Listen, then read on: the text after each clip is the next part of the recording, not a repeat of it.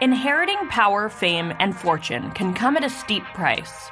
I'm Sid. And I'm Olivia. On Dark Dynasties, we're digging up the secrets of some of the richest and most powerful families, and the skeletons they keep in their mansion closets. Because just like everybody else, we love learning about how the 1 or 2% are maybe not doing so hot. We're getting into the Murdaws, the Hammers, you know Army Hammer. Oh, I know Army Hammer. And the one to rule them all, the royal family itself.